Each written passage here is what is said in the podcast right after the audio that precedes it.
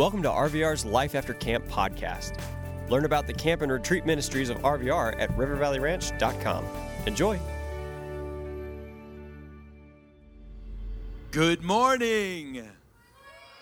Yes, I like that. I like that. Give it up one more time for Liberty University Worship Collective. Like, I can just feel those guys just pouring out, giving everything this morning. Something tells me they were here like super early, putting in work. Uh, to make sure that we had just a wonderful worship experience. It's beautiful. How is everybody this morning? You guys doing okay? We we shaking. All right, y'all are up. You know that we spring forward tonight. You know that, right? We're losing a whole hour. So seven o'clock is gonna feel like six o'clock. I'm not a morning person. Anybody here morning person? I know it's gonna be Jack. Does the loss of an hour of sleep affect you guys as badly as it, it affects me? It messes me up for a good 10 days. I cannot get back to it. The routine is completely destroyed.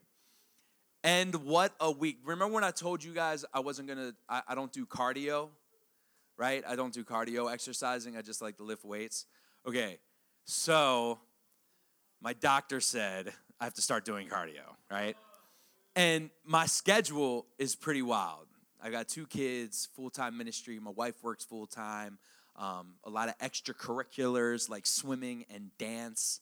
I have to dance with my daughter at this dance recital. It's, it's my life. Anyway, um, so I was going to start working out and doing cardio early in the morning, like 5 a.m., right? No. We're springing forward. That's going to take some time because that'll feel like 4 a.m. And I don't think I'm with that. I don't think I'm with that. Um, I love that I'm here with you this morning. It's, it's a privilege to be here. I want to give you an opportunity to ask me five questions about my life. I hope that you've been thinking about it. And here's the rule it cannot be about my job. All right, so no questions about why I love doing what I do for a living. They got to be different questions. It can be about my kids, it can be about cuisine, it could be about activities, whatever. Where am I from? Where do you think I'm from? Take a guess. Yeah, I'm from Maryland. I'm from Maryland. I'm from right here around the, the uh, Harford County originally. Lived in Baltimore County, Perry Hall. Uh, y'all know Perry Hall? All right, so lived in Perry Hall for a bit. My dad was raised in Parkville. Um, yeah, went to Fallston High School. Anybody? No. Okay. Go Cougars. The worst two years of my life. You in the back, bro. Max bench right now. Uh, it's pretty sad. 375. Pushing, pushing. Well, actually, it was at. All right, so like last year is 395. Right now, it's sitting at probably 375. Yeah. Deadlifts at 605. That's not bad. Yes, ma'am. How was my high school experience? It was very bipolar.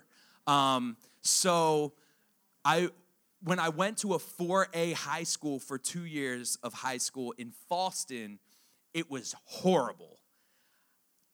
I just couldn't fit in. It was horribly bad. But then I moved, my mom remarried. This guy moved us down south to the southernmost tip of North Carolina, southeastern most tip. It's a little town called Southport, North Carolina. Went to a 2A high school and was like a big fish in a small pond over there. And it was a better experience, a much better experience. Didn't have one enemy, fit in pretty well. Um, they kept calling me a Yankee. I don't know, kind of wore that like a badge. Like y'all a bunch of redneck hicks down here going mud bogging. I know some of y'all do that, don't you? Mud bog. You heard of that?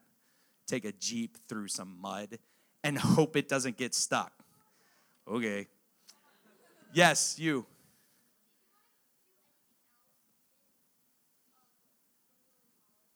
Did I want to do? Yes, actually, I went to school initially for, I'm not, this isn't, doesn't sound exciting, but hotel, motel, and restaurant management. I wanted to own my own restaurant.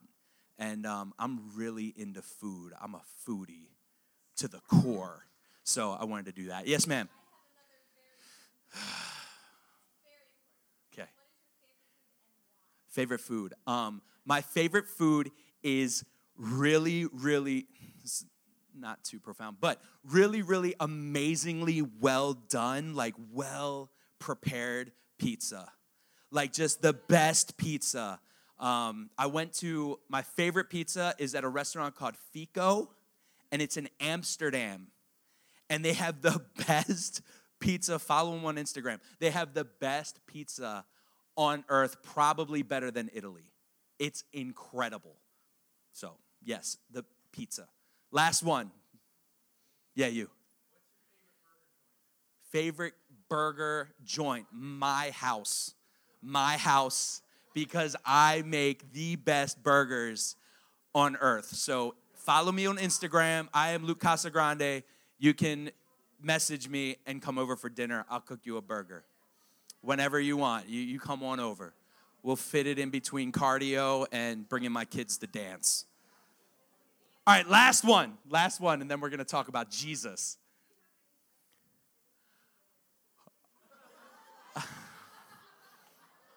yes, I do. I have many. I have many, and they're very large. Um, I have one on the back of my calf, that is like my entire calf. Uh, one down the side of my shin over here, my forearm, both biceps are pretty much covered. Um, yeah. Some before Christ, some at what are they? Oh my gosh. No. Um, one is a lion. I have a lion on this arm with like this red kind of like symbol around it, and um, it just represents the completed work of Christ, the lion of Judah. Um, also, kind of a marker for my ministry. Like, I just want to be bold. The scriptures say, um, the wicked flee when no one is chasing them, but the righteous are as bold as lions. And that's just the way I want to be represented in my ministry. Um, and then this arm is a cover up tattoo because it used to be a goat head with like smoke coming out of its face. And when I was in the world before Jesus, I got that, and my friend thought it was so cool. He got it tattooed on his throat.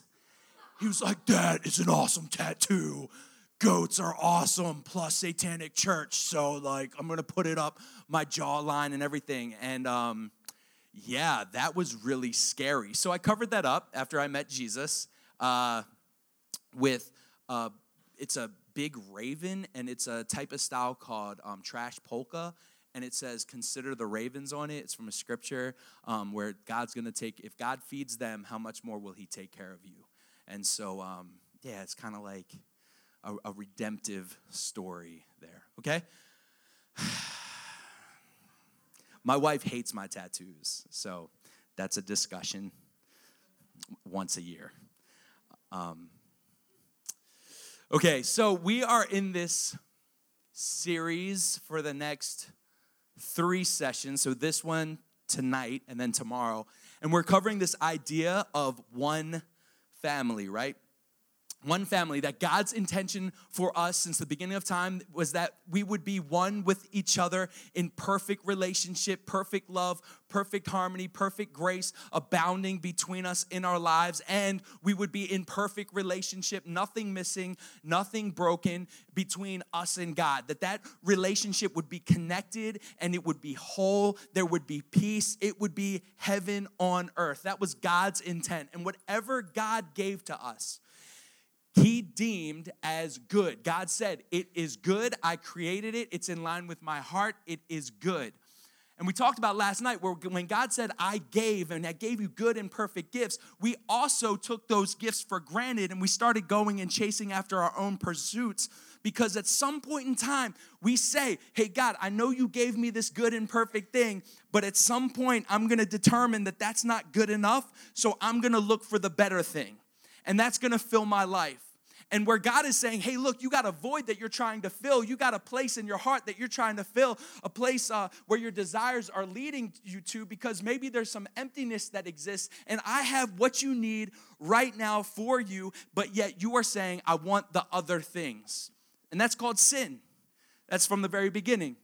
They saw something that was pleasing to the eye and desirable to make one wise and they took of it and they ate it, even though God said, Hey, look, you can have any of this. Free reign, freedom. You have each other, you have me. This is freedom, man. Just don't touch that one thing. And yet, they went after it because they took it for granted the good that God had given them and said, This is not good enough. I want that thing, the other thing. And we do it all the time in our lives.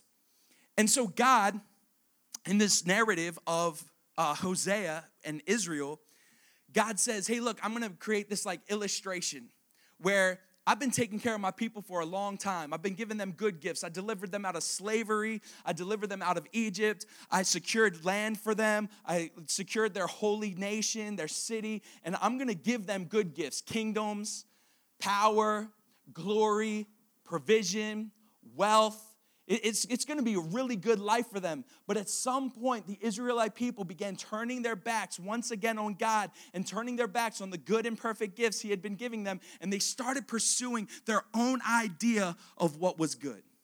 And so they start sacrificing to false gods. They start creating false idols. They start living outside of God's will. They start taking advantage of one another. They're lying, they're cheating, they're stealing, um, they're coveting, they're, they're um, cre- committing adultery. Like all of these crazy acts, they're acting outside of God's heart. And so God talks to this, this man of God this prophet, right, who's supposed to be a voice for the Israelite people and speak on behalf of the Lord.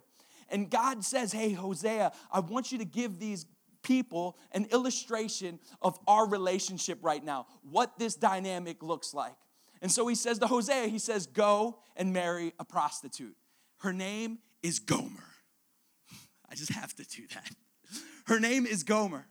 Go and marry a prostitute. Her name is Gomer, and I want you to love her and give her good gifts. I want you to be a good husband to Gomer. I want you to provide for her. I want you to protect her.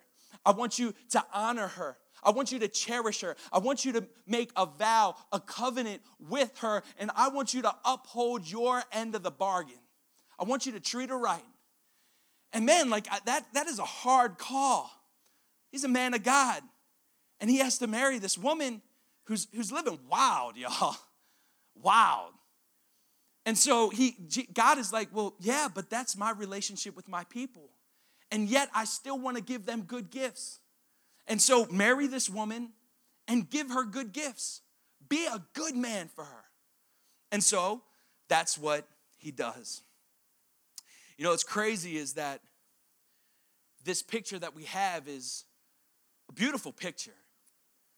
A woman who is kind of living this life depending on herself, losing her identity and value. And then here comes a man who's blessed by God, a man of integrity, a good man.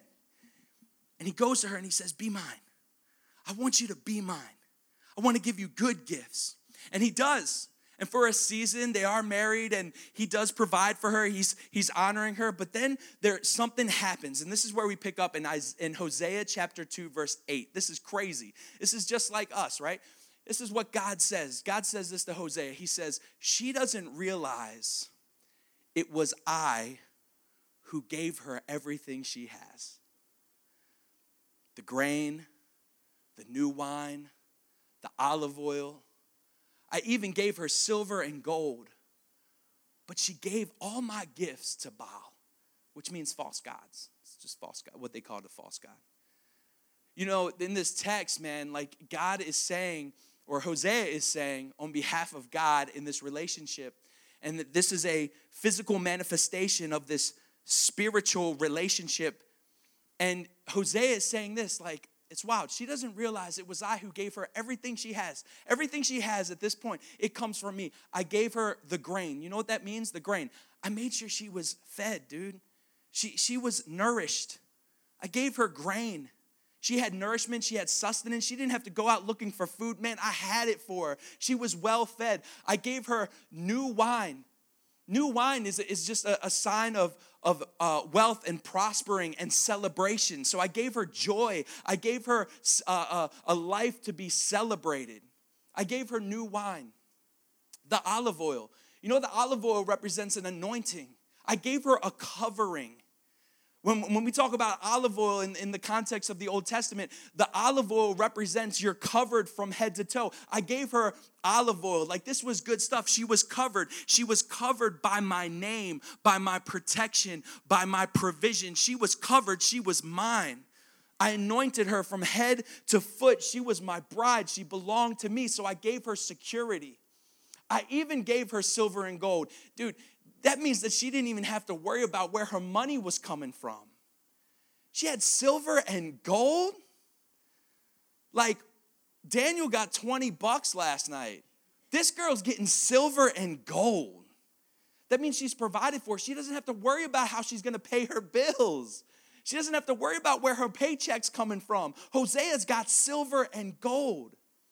So she's got a, a, a relationship that where she's well nourished, She's filled, she's fed, she's sustained.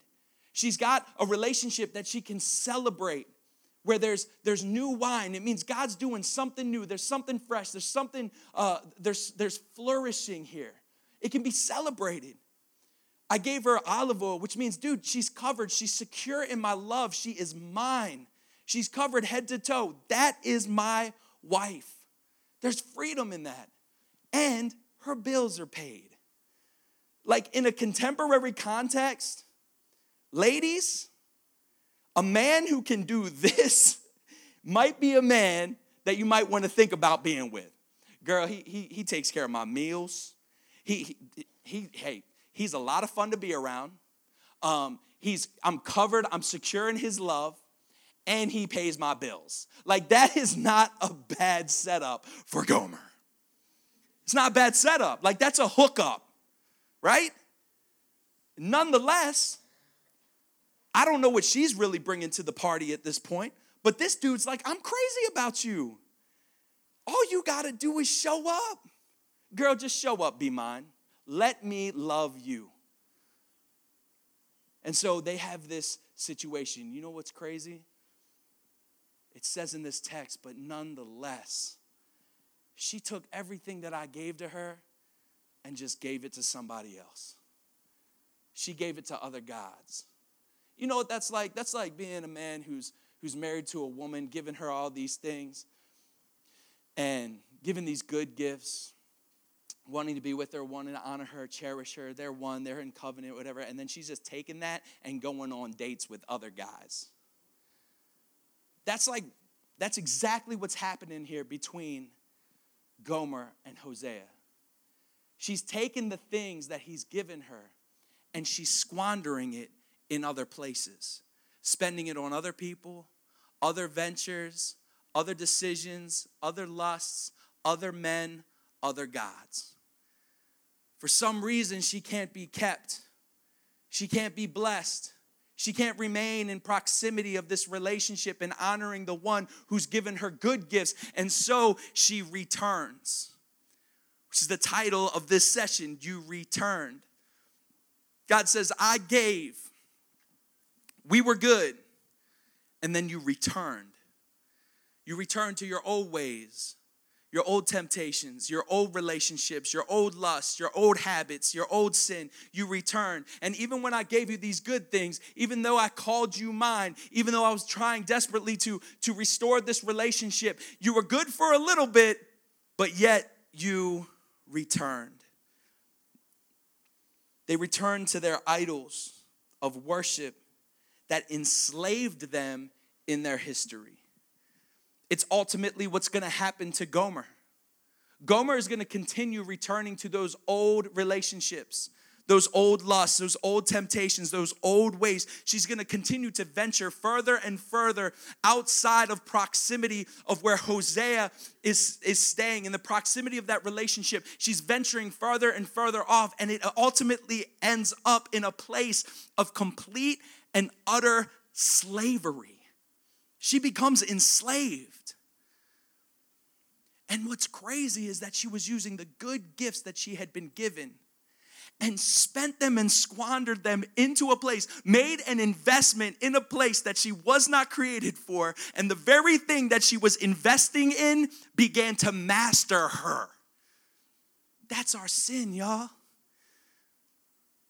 We can become mastered as we take the gifts God gave us, His grace, His breath, His life, His plan, His purpose, and as we turn those plans, purposes, that grace, those gifts towards something else, we do not have to go very far to begin to be in a place where we may become enslaved, mastered by the sin we continue to turn toward. It's like I had this um, amazing dog growing up. His name was Bo. Bo was the bomb, dude. He was a beautiful golden retriever. Any golden retriever fans out there? They're the best dogs. They're smart, they're agile, they're fun. Bo was, uh, he was like, he was just given to us because a family couldn't take him with them where they were moving and he was just given to us and he was a um like american kennel club show dog he like was gorgeous like this dog was handsome all right like i don't say that about dogs this dog was handsome people were jealous of this dog he had this like beautiful coat it was long it was flowing he was athletic he was obedient he would do anything you say like you tell him to go get something he would get it bring it back we played this game called like I think it was called like Drug Dog or something. And me and my brother be in the house, we'd be really bored, and we'd just hide something. We'd like hide a sock or a hat or a ball anywhere in the house, upstairs, downstairs, and then we'd just be like, Bo, go get the ball. And he would search the entire house looking for the ball. And then he would find it, bring it back, and we'd just be like, good dog. I don't, it was very entertaining. I know it sounds boring, but it was very entertaining. Bo was a dog who just loved to chase things. And we used to take these trips to the Bush River. We had a friend who had a um, house on the Bush River, and we'd go and we'd fish and we hang out. And Bo would like, he loved the water. And he also liked to chase things. So here's the thing Bo would go swimming for a little while, but then he'd be on the shore, right? Just like resting. And we'd like be petting him. But then all of a sudden, one of us kids would like find a stick, right? And we would just throw it way out into the river. And Bo would take off, man. As soon as he saw that stick, he would take off. This dog was a bullet. And so he would take off, Corona, he would take off into the river and he'd like swim after it and then go grab that stick and he'd have the stick in his mouth and he'd come all the way back to the shore. And when he'd come back to the shore, we'd be waiting with like another stick and we'd just like launch it as far out as we possibly could. So he dropped the stick that was in his mouth and he'd go even farther out into the Bush River and go get that stick. Then he'd come back and he'd be like, huh, huh, like swimming back and trying to like keep water from going down his throat. And then we'd be waiting with like a ball. And we'd like launch the ball as far as we could. And Bo would like drop it. We'd go get the ball, Bo. And we like we were torturing this dog, dude. And we're all like, yo, look how far I can make this dog swim. And like, he's like going out there and he's dying, man. And then we like get a frisbee. I'm not, because you bring all this stuff with you to like the Bush River, the shore and stuff. We play, we take a frisbee, boom, and just like throw it out there. And Bo would drop the ball halfway coming back from the river and go all the way out. And he's dying, but he can't help it he cannot help but chase that thing, man. And Bo like is getting like muddy because the Bush River is nasty. I would never choose that as a vacation spot for my kids. It is dirty and murky and gross, and the ground's all mushy at the bottom. It is not cute. So he's covered in like dirty, murky water, and his coat is filled with water and it's heavy. And this dog's got to keep swimming back to shore. And we just start throwing stuff, right? And finally, he comes up on shore. And he's like, oh my gosh, please stop, please, please stop. And he just like collapses on the shore. and like, my mom will be like, because she ain't seeing none of this. Um, she'd be like, "What's wrong with Bo?" And be like, "I don't know. I think he's just tired, you know." but but he collapsed on the shore, man. And like, it was kind of like he, when he was done, because we kind of gave him the grace to like not throw anything else out there. But like, he'd go over to like my mom because she took good care of him. And um, she would just like pet him and he would just collapse right there. Man, you know what's crazy? Like, our sin life is like that. Like, if we're not careful and we're not paying attention, the enemy's just gonna keep throwing things out in that river for us. And sometimes, man, we're like, we're too dumb, for lack of a better word, to discern whether or not that thing is really good for us. We just know it excites us, it catches our eye, and so we're gonna go after it. And before we can even get back to the shore of like God's grace where rest and peace and all that stuff, good stuff exists, like the enemy's just throwing another thing out there to keep us from returning back to where we belong. He's just constantly throwing stuff back. And guess what, guys? It gets heavy, man.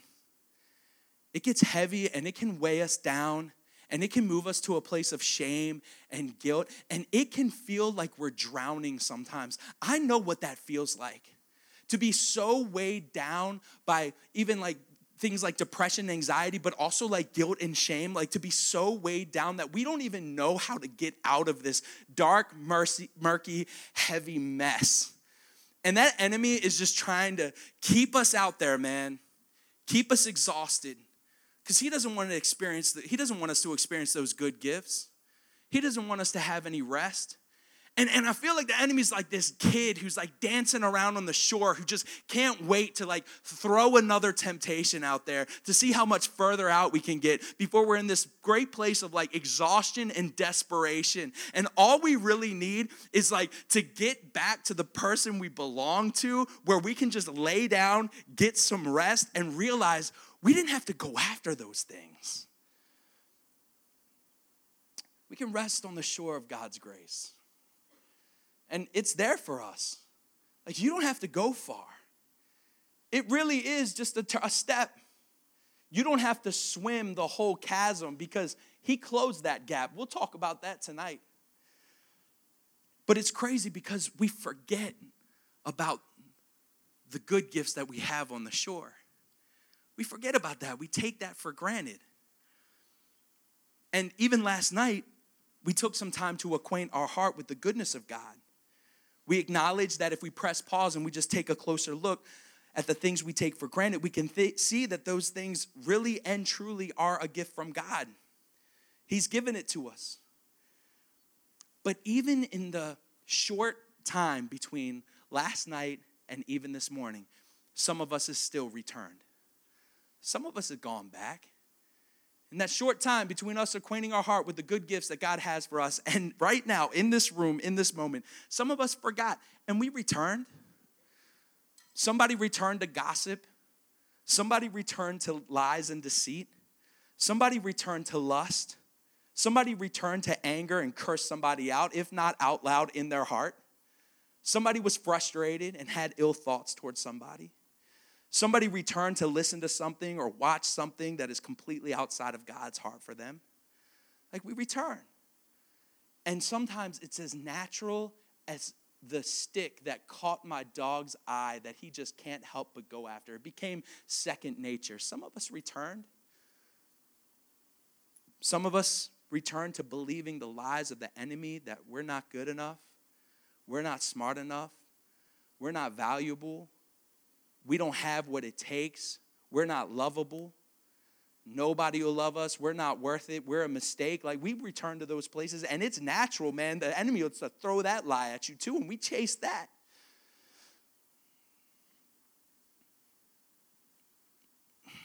And what's crazy is, as basic as our sin seems when we forget about God in here at RVR around our church people, I just wonder how crazy our sin can get and just how far we can venture from God when we get back home.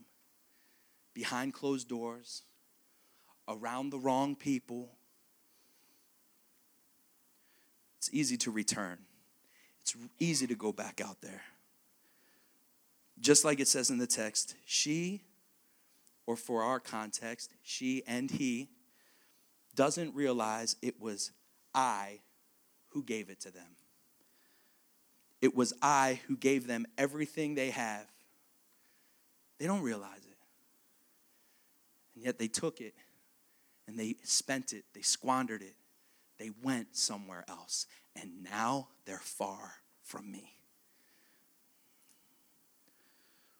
So, like I said, because Gomer returned to her old ways for a long period of time, There was a separation, a divorce. Do you know she even got pregnant and had kids out of wedlock? Like it went that crazy. Like she got crazy, left Hosea, went, got pregnant, had kids, and God told Hosea that they need to name those kids two things that um, in the Hebrew translate as not loved and not mine. Not my people and not loved. So if if the name Gomer wasn't bad enough, now she has to name her kids not my people and not loved. When we take those gifts and we squander them somewhere where else and we give ourselves to sin, you know, it births sin. It produces bad fruit.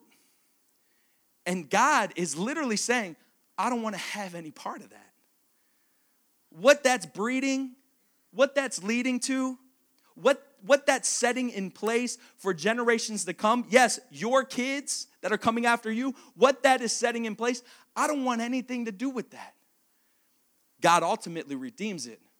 But in this time, He's saying, the results of that sin is not loved by me and not mine. It doesn't belong to me. God redeems it. So she goes and she continues.